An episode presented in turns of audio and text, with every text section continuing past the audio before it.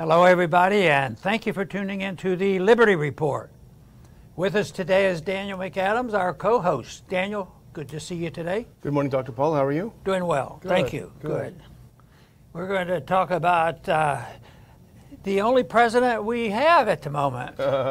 There's a lot of people who would like to be president, and uh, but uh, we're going to talk a little bit about a speech he's given, but also that he's uh, not doing that well uh, about his uh, uh, propaganda about Yeah. how uh, he has no responsibility uh, whatsoever with inflation.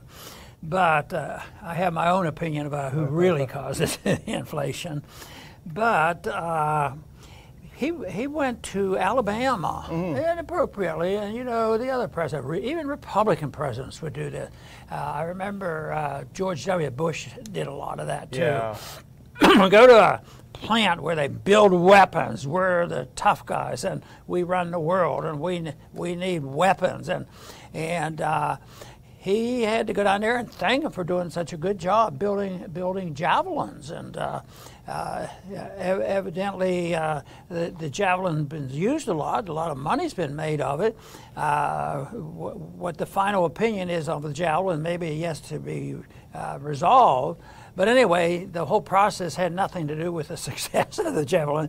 Just as long as wear them out, blow them up, do whatever. We just need to keep going. And you guys know how to build javelins, so they got thanked. But he he uh, did more than just thank the workers there uh, for doing this. He started talking about about other things, and he got into some a little bit of like philosophy. Yeah. He says the conditions that we're facing today, uh, the chaos in the world is historic and disturbing, and therefore uh, we have to take over. And I wonder who this we is. And uh, he says we have to gain control. Of course, it's, it's uh, the uh, far left uh, because they've taken over, uh, you know, control of so much everything else, like the the educational system and and medical system and all the works. So he says we need control of this, and of course it's the control, whether it's Republican control or Democratic control, it's the control uh, by politicians and bureaucrats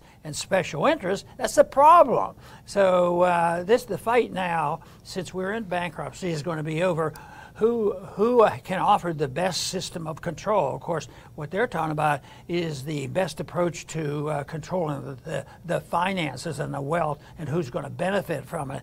So that's ongoing, and it's a little bit difficult for them because nobody can quite figure out exactly what's going on in the economy. Is a strong economy? The stock market says it's doing pretty strong, and and uh, people uh, a lot of employment. They're looking people go to work, so everything must be pretty good. A few people are complaining that prices are going up and a few things like that. But he sort of got off on some tangents, uh, but it was important to him.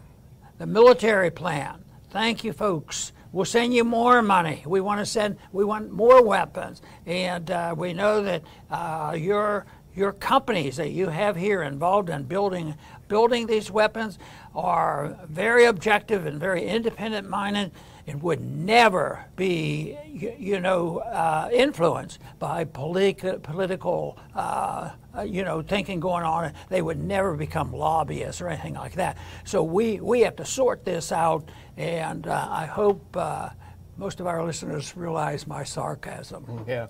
it was a bizarre speech. He went down to Alabama to Lockheed Martin to talk to the workers there, to praise the workers there. It was a bizarre speech. It was it was full of a lot of real bad gaffes. And in fact, it's it's gotten so bad that he actually made fun of his own gaffes as he, as he started his own speech that was full of gaffes, including him saying something like, um, "Before the war started, we made sure that Russia had enough javelins so they could, you know." So he said a lot of bizarre things, and some of those things are to be expected, obviously, when you're on the world stage. But there's an awful lot of these gaffes. Um, but here's one thing, and you and you, you alluded to it in your opening. If we can put on that first clip, he's trying to give a higher purpose, a broader purpose to what's happening there. If we can put that first clip up, and here's what he said: We are at an inflection point in history, for real. It comes along about every six or eight generations, where things are changing so rapidly that we have to be in control. If you think about six or eight generations, that would take us back about 100 years. So this is an inflection point that is more significant in his telling than World War II and perhaps even World War I, the entire Vietnam War era. This is the real inflection point.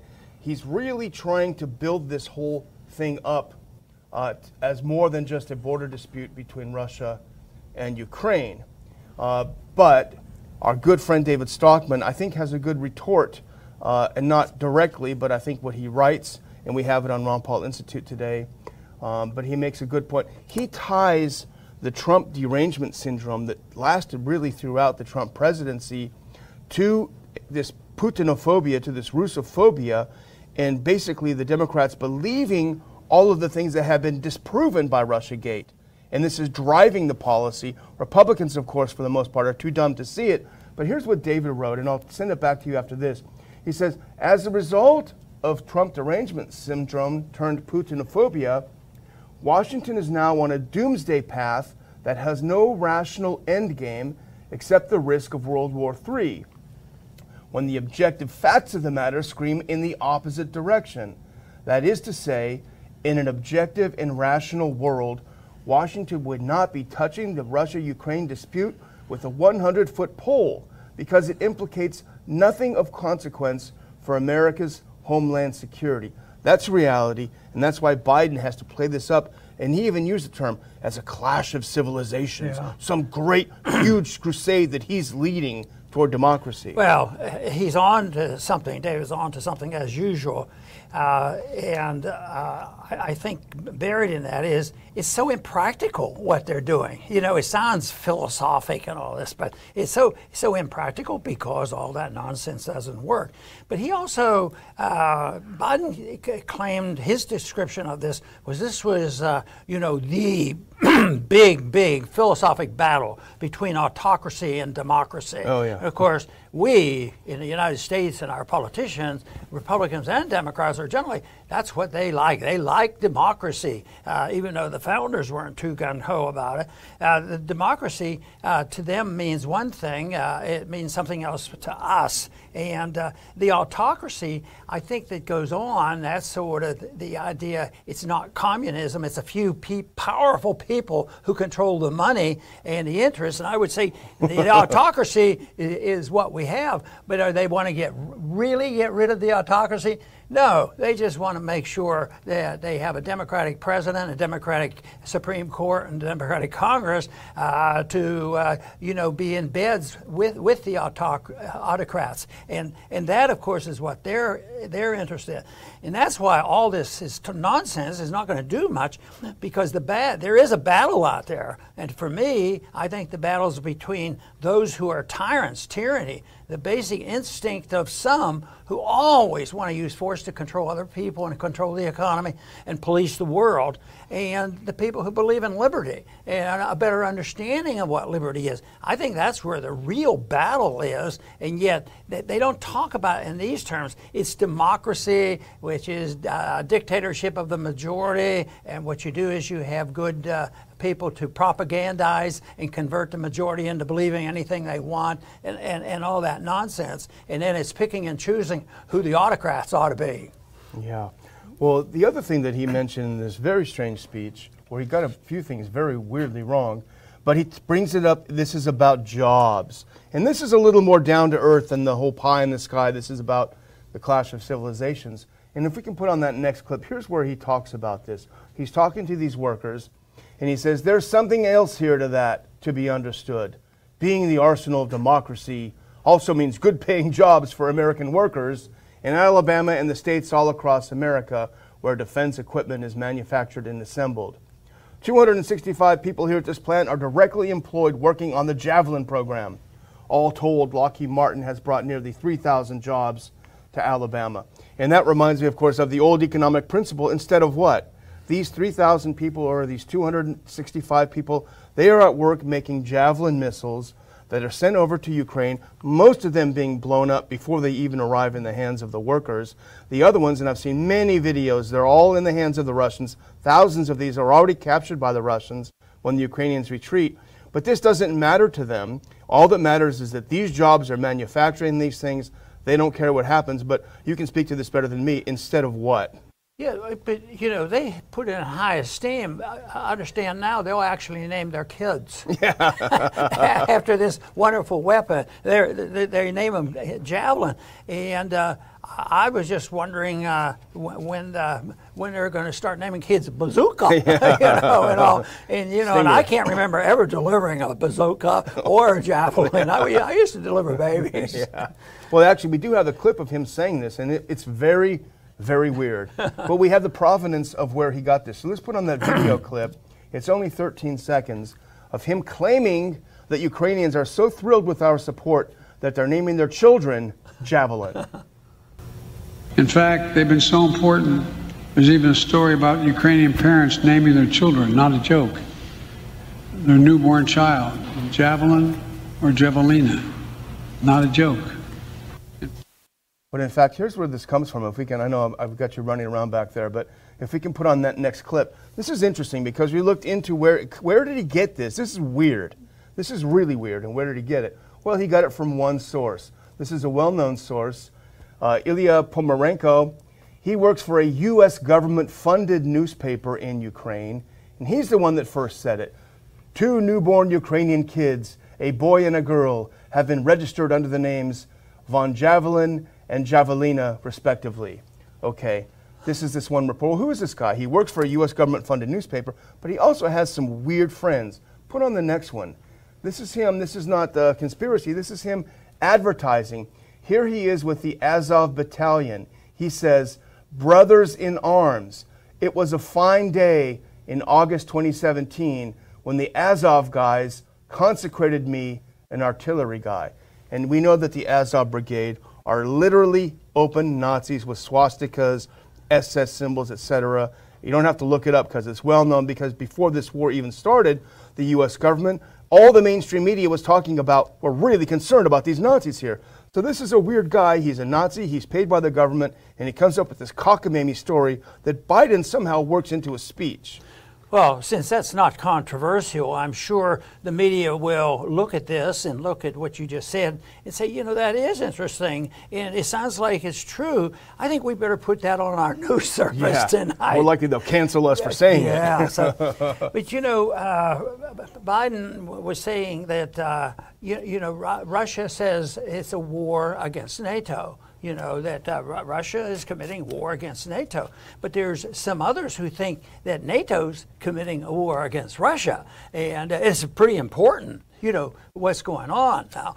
But uh, I think uh, people who take different sides on that ought to, ought to have a grand debate you know, and find out uh, why, why do some, and, I, and we uh, here uh, believe that NATO have not been saints. Yeah. And ever since World War II, uh, there was, there's been an effort uh, to build NATO, and NATO, uh, under the guidance of the United States, have not been exactly honorable in what they have promised on how they would deal with Russia and how world peace would be achieved in a more secure way, especially in Europe, if uh, Russia, you know, you know, can uh, get they'll close down on the Cold War, and they're going to take their troops out of Germany and move back. And you guys in NATO, uh, you can have your troops, and you take care of take care of that.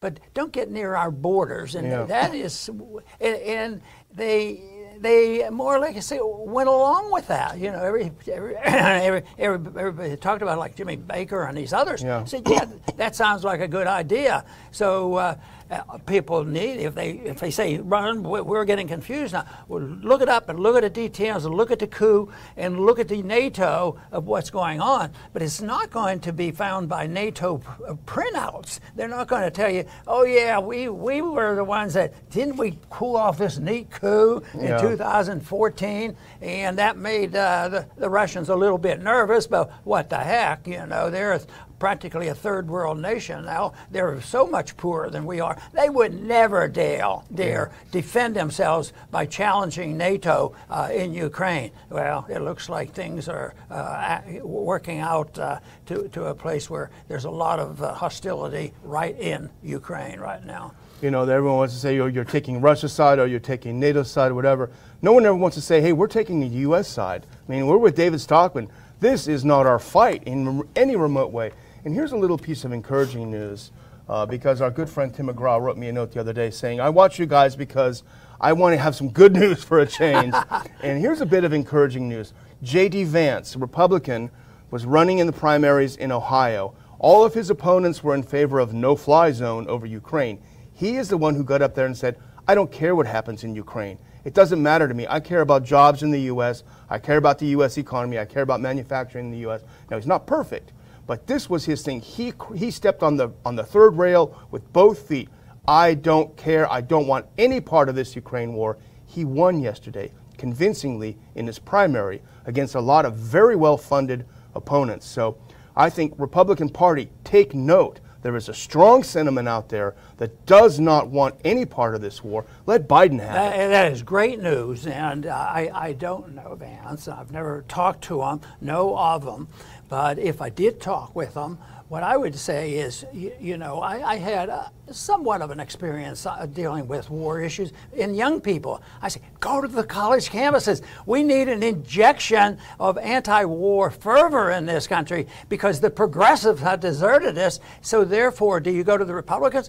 It looks like the Republicans didn't jump on your bandwagon, but the people are with him. That is that is great, and uh, it's always underestimating some statement. Then somebody comes along like him, and he says in the midst of it, he was thinking more about the principle, and he said, you know, why don't we do a poll and find out how this is going to do my numbers? Oh, the numbers were bad. You know, if you do this, you, you'll lose for sure.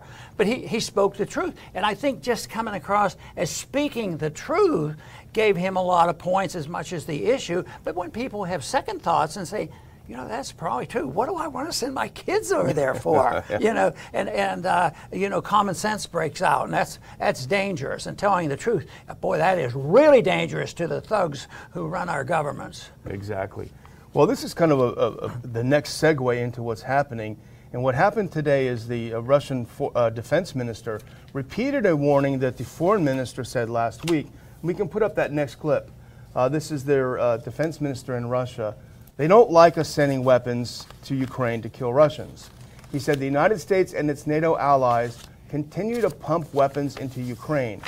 I can confirm that any transport from the North Atlantic Alliance that arrives in the country with weapons or material for the Ukrainian armed forces will be considered by us as a legitimate target for destruction, uh, what he said. And so we know that Russia yesterday bombed a lot of other railway lines to try to prevent these weapons from happening. It's only a matter of time if they don't heed this warning, stop sending these things in, that there's going to be a real heating up.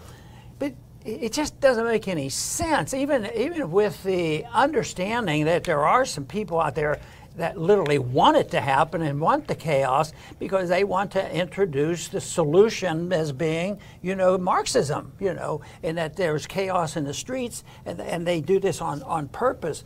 But, uh, you, you know, but for the people, it makes no sense whatsoever. It's sort of self-destructive, you know, to, to just, just try to precipitate these problems and send the weapons anyway and, and, not, and not pay attention. They ought to believe what uh, Putin is saying. Yeah. You know, because he he did say a lot about you keep your weapons away from our borders. You know, maybe there's a few Americans who would like to say keep keep those illegal drug dealers away from Yeah. our borders and a few others. But uh, no, that, that is uh, that is pretty bad. You know, and also uh, along with that, did you, did you have another statement on that? No, no, no. Okay, I just wanted to mention this, which is sort of related. The new the new Putin decree could cut Russian exports uh, to U.S. and Europe. That oh, did they invent this whole idea of uh, sanctions? Sanctions, yeah. you know, they've been beaten up so badly, and it's the people don't understand. They really are a poor nation, and then uh, uh, and they spend a lot less on uh, militarism than we do. But anyway, we, we cut the Russian exports uh, to the U.S. and Europe. Europe. If just think of a, a sort of a uh, understanding of free trade between Europe and Russia, you know, and they honored it Europe would be so much better off. But then the, the politicians, the international politicians come in, and through the banking system and through NATO, they put pressure on common sense in Germany and Poland and everything else. Oh, yeah, it's all Russia. We have to do this. But all these things have made things much worse uh, for the people that uh, you, you know it was supposed to hurt. So they put these sanctions on, and uh, eventually it backfires on them, and, and the people people are suffering. Even even if the if, uh, sanctions on Russia works, and you and, and, some of these goods and services are cut off, it, it really is hurting the people who wants wants to get it to us. Yeah. They don't they don't really have much of a concept on how the market works and how integrated it is. You know, the the uh, the word global economy is a scare tactic, but global economy, a worldwide economy, as long as it's all voluntary with a sound sound measurement of a unit of account. Believe me, if you want prosperity and peace, that's what they ought to be talking about. Yeah. What you mentioned earlier, why not listen to Putin on this? Why not listen to him saying, we're going to target your transports if you do this? You know, the thing is, you can think that Putin is the bad guy that the mainstream media portrays him as. You could think that he is the worst thing since Hitler. But you still have to ask yourself, why? Is it worth it to not listen to this? Is it worth it to move headlong into this war? What is in it for us? And going back to what Stockman said, he made a good point. Because what the neocons and now the left neocons argue is that, well, if we let him get away with Ukraine, he's going to reconstitute the old Soviet empire and take over Central and Eastern Europe. There's literally no way of doing that because aside from, and Stockman made this point, aside from maybe some little parts of Serbia, the rest of the entire Central and Eastern Europe is so completely opposed to Russia. They don't want to be occupied by Russia. Why would Russia completely tank its economy and destroy its military to occupy this kind of hostile territory. What would be in it for them? Resources? No. Russia has the resources. So you can hate Putin all you want, but you still have to ask, why are, would we do this? Is it worth it? And the answer is obviously no. No. And, and why don't they look at a little bit of history? This reminds me so clearly about, uh, you know, Vietnam and, the Far East, because in high school, and I wasn't much into politics, but uh, I delivered newspapers, and I usually read all the headlines. but I'd listen to the radio, and uh, and it was, in some of those years, we hadn't had, had television yet. But the domino effect was the big deal. If we don't stop them here, the Russians and the, uh, they, they, I think they talk more about Russia than China, but they, they, they talk literally communism is going to do, and the domino effect is going to wipe that whole place out. And just think how many dollars were spent, how many lives were taken, both uh, Vietnamese and American, and how, how many families were turned to pieces billions and billions. Back then, we didn't even talk about in trillions of dollars, but a lot of money. And yeah. all that suffered. And guess what? There was never, we, we lost, and still the Hawks still don't want to admit it. We lost, and we had to walk away with tail between our legs and uh, not, uh, not really can uh, you know, confess about anything. The most startling comment I read about this result of that war was there was a uh, well-known colonel for the South Vietnamese and an American colonel got together and they were talking about it, uh, about the war. The war was over. This was at the peace talks, and uh, and, and and and the subject came up the Americans. You know, how can I defend myself? Look at what we did. We couldn't even beat you guys. He says. But let me tell you, he was tell, telling the Vietnamese, he says, We beat you every single time on the, on the field. Uh, our military always won a battle.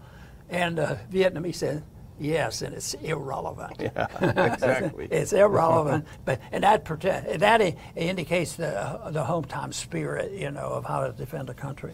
But well, anyway, the, our last item, if we're ready to move on, is more bad news for the Biden administration and it makes me wonder maybe it's not a surprise, maybe it's not a coincidence that all of a sudden the next thing is abortion. And we're not talking about Ukraine anymore or Putin. And let's put up that next one. This is from our friends over at Zero Hedge. Um, this is a new poll. We love polls because they're interesting.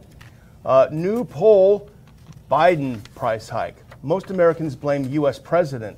76% of Republicans think Biden, not Putin, is responsible for the higher fuel prices a quarter of Democrats, which is a lot, and 54% of independent voters. So, as he says, A majority of Americans still don't believe the Biden administration's ham fisted attempts to shove the Putin price hike narrative down our throats. And this tags along, this is later in the piece, if we can do that next one, with an NBC News poll, which is interesting. And this was previewed on the Today Show. President Biden is trying to label this Putin's price hike. Well, most Americans, according to an NBC poll, are not buying that. Only 6% blame Putin.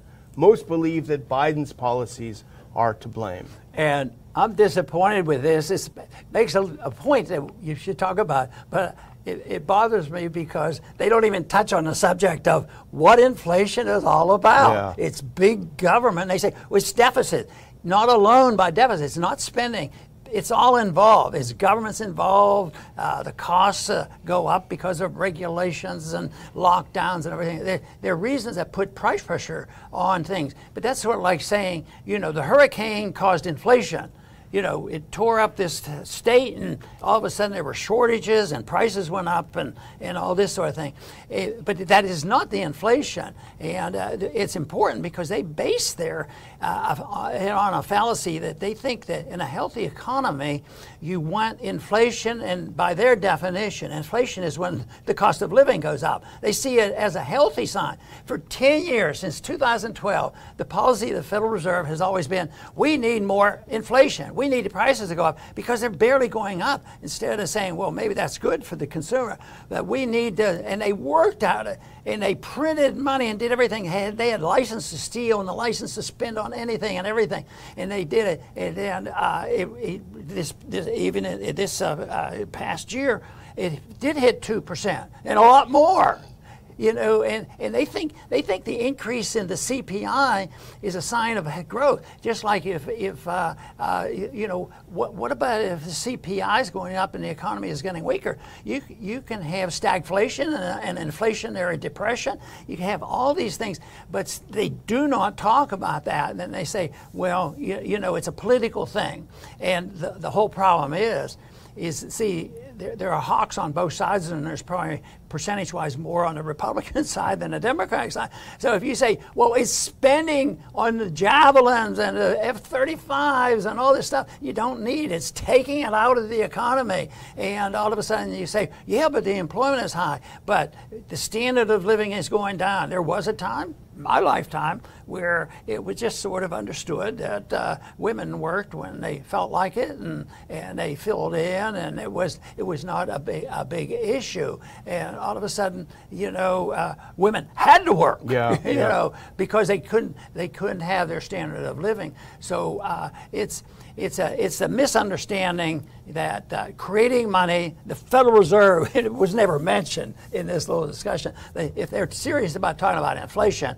which they are today, uh, because the uh, Open Market Committee is meeting today, but uh, I don't think they'll talk very very much about uh, uh, the correction that really needs to be and will be made because the markets are strong. The market will bring on the changes necessary because we're dealing with a bankruptcy without admitting that we're dealing with a bankruptcy. But the market will win out eventually. The standard of living will go down and prices will go up. And Congress, no matter whether we have 30 new members or 60 new members, they're still going to spend money. So they better learn to how to protect themselves, take care of themselves, and understand the money issue. Yeah.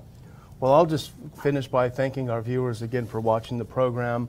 Uh, if you're not subscribed to the channel, please subscribe. Please make a comment. Please like the show to help it get out. When we do see a lot of likes and comments, we notice that it appears higher up.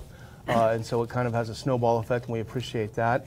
Uh, again, a reminder of our June conference, June 4th in Houston, Texas. We've sold in the 90 percentile range of our tickets. We have a few left, not many left. We're trying to get a little bit more space uh, in the room so hopefully to be able to offer some more tickets. But it's just a month out from today. So if you're planning on traveling, now it's time to firm up your plans. We're going to have some great speakers, Scott Ritter, Dr. Paul, myself, and a few others to be announced. Time is now to get those tickets if you're going to travel. If you're from Houston, hey, it's easy. Just get your tickets. If you're from Texas, well, it's a big state, but you can still get around and come visit us. We're all looking forward to seeing you. Very good. I think it is proper and correct to talk about inflation and monetary policy along with foreign policy because if we seek peace, which we should, and most Americans do, but there's a misunderstanding. But the wars could not be fought if the countries dedicated themselves to an honest monetary system. The founders understood that.